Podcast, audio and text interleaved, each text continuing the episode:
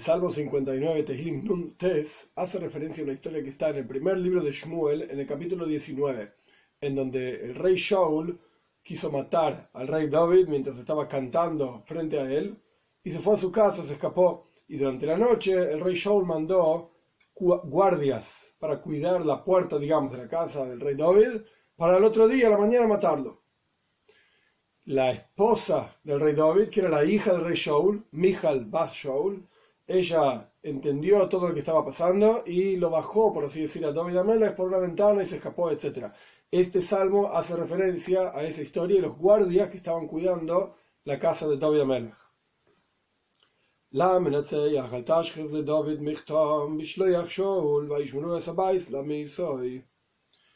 Para el director del coro, al Tashjes, como venimos diciendo, varios salmos, no destruyas. Por David, Michtam significa un salmo apreciado, amado por David, etc. Bishloyach, cuando envió Shaul para cuidar la casa de David, por supuesto, para matarlo. ¿Veis? Dos.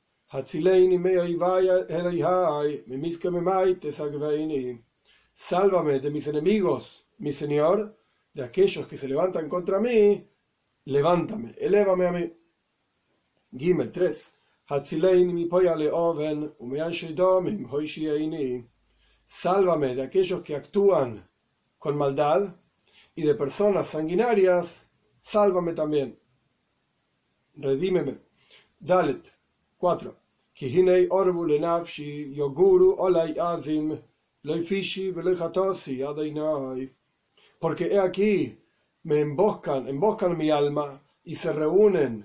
contra mí poderosos, Shaul Amelech con toda su corte, etc. no hay pecado, y no hay iniquidad, Dios, yo no hice nada y me están persiguiendo para matarme. Hey, 5. Bli ovan yerutzun veikonano sin pecado de mi parte, corren, o sea, se apresuran y se preparan para matarme, despiértate hacia mí, Dios, y observa. Vov, este versículo 6, es este versículo es una especie de profecía hacia el futuro.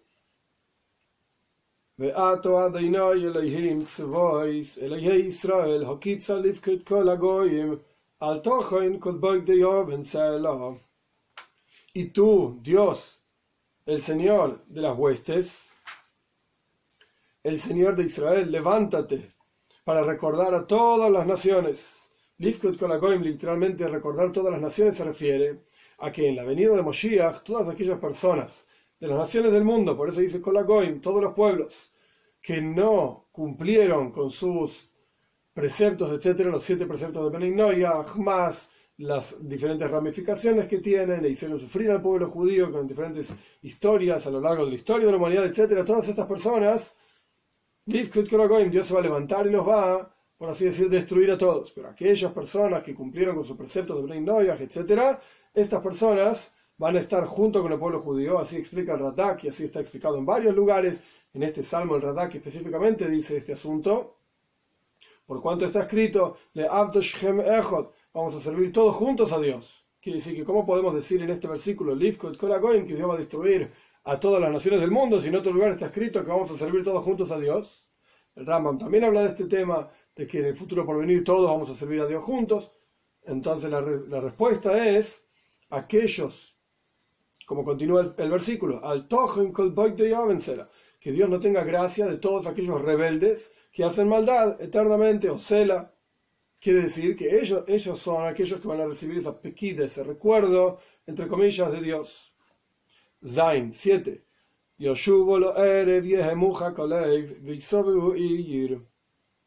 Estos guardianes que Shaul envió, volvemos, digamos, al versículo, a los versículos como venían hablando de los, de los guardianes de Shaul que envió para cuidar a David Amelech para matarlo el otro día. Ellos, en el versículo 7, retornan a la noche y aullan, gimen como un perro y rodean la ciudad. Rodean la ciudad significa me están rodeando a mí y no me dejan moverme. Ges 8.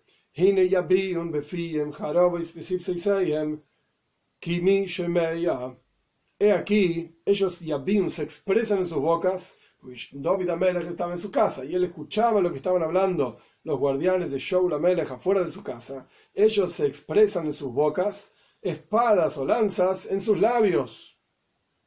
Pensando, ellos piensan, Mishemei, ¿a quién está escuchando? Nadie sabe lo que estamos planeando. Pero David Amelech estaba escuchando en su casa. Tes 9. Y tú, Dios, ríete de ellos, búrlate de todos los pueblos, todos aquellos que están negando, por así decir, el futuro de David Amelech, a eso se refiere con los Goim en este contexto. Yud 10. Uzoy es su fuerza, la fuerza de Shaul Amelech. Por cuanto él tiene mucha fuerza, Eilecho Shmoira, yo espero a ti. O sea, el rey David está diciendo que él no tiene fuerza para luchar contra Shaul Amelech, entonces espera y anhela la salvación de Dios. Por eso dice, Gabi, Dios es mi fortaleza. Yud Aleph 11.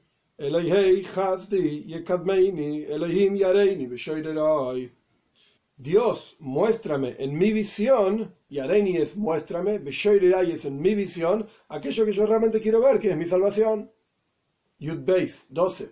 Altahar pen ishkichu ami, haniei moi becheilucha, vioiridei moi, no No los mates a mis enemigos, porque si, directamente los matas, entonces a mí no vaya a ser que mi pueblo se olvide, o sea, la gente, cuando vea que estas personas ya no están más, que están haciendo, estas personas que persiguen a David Ameles para hacerle daño ya no están más, porque directamente los mató, la gente se va a olvidar de ellos. Porque alguien que murió, la gente se olvida directamente. Y en las generaciones futuras no van a aprender a cuidar, digamos, al rey, o no van a aprender a honrar a David Amelech, al rey David, etc., habiendo visto como las personas que son enemigas de él terminan eh, mal, por así. Entonces, si se mueren, al target, no los mates. Ellos sirven como enseñanza para las generaciones futuras de que los que le hacen daño al rey no terminan bien. Por eso continúa diciendo, entonces, ¿qué hay que hacer? Si no hay que matarlos, Anieimo y Hacelos de ambulantes, de ambular para acá, para allá con tu poder, y bájalos de sus propiedades, que estén mal, que sean pobres, que van a tener que ir de un lugar a otro buscando dinero. Por eso dice hacerlos ambulantes con tu poder, es decir, que no tengan más propiedades, porque eres nuestro escudo, Dios es el escudo nuestro que nos protege de estas personas que intentan asesinarnos, etc. Yud Gimel 13.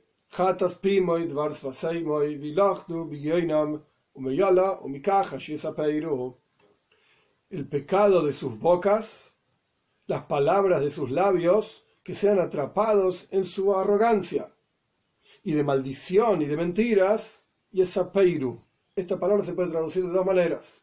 Una es al pasado, es decir, el pecado de estas personas que me persiguen, particularmente Shaul Amelech. Estas palabras de sus labios, esto lo va a atrapar, su propia arrogancia lo va a atrapar ¿Y cuáles son las palabras que ellos dijeron? Me ala o me cajas, maldiciones, mentiras que ellos contaron en pasado. Pero hay otra forma de traducirlo que está hablando y es apeiro en futuro. De todas las palabras malas que estas, estas personas dijeron, iban a ver el resultado de sus palabras, como pide el rey David en el versículo 12, que no los mate, que no tengan propiedades, que deambulen para aquí y para allá de esas maldiciones y de esas mentiras, y esa las personas van a contar y van a decir, mirá lo que le pasa a la gente que lucha y se revela contra el rey David. Les pasa todo aquello que está escrito en el versículo 12. Yudalet 14. Kalei beheima kalei beinei moi, veyedu ki Elohim moishel beyakov, leavsei haaretz selah. Destrúyelos en enojo, destrúyelos, y ya no estarán más de manera tal que esas personas, Yeidu, sepan, todas las personas, cuando vean la destrucción de ellos, de aquellos que persiguen al rey, etc., que Dios es el que gobierna sobre Yaakov. Le hasta los confines de toda la tierra de la tierra, Sela. Tesvov 15. Este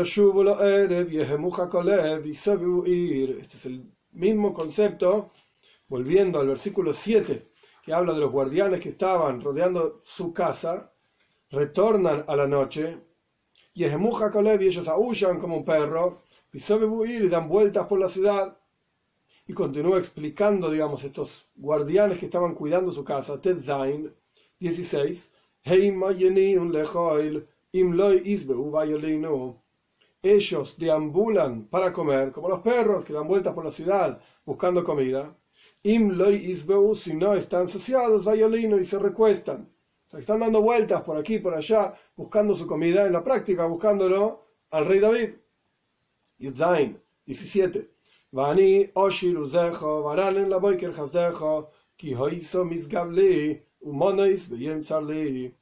Y yo cantaré por tu fuerza, y también Haranen cantaré, alabaré a la mañana tu bondad, porque fuiste mi fortaleza, un monois, mi refugio en el momento de mi sufrimiento, en el día de mi sufrimiento. O sea, el rey David ya está cantando cuando él vea su salvación, ¿qué es lo que va a hacer en ese momento? Yudges 18.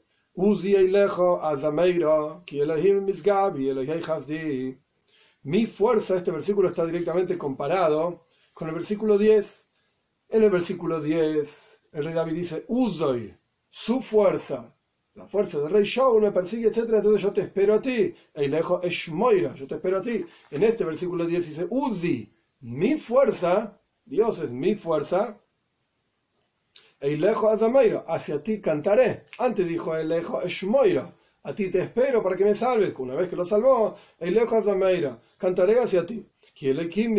Porque Dios es mi fortaleza, el que es el Dios que hace bondad conmigo.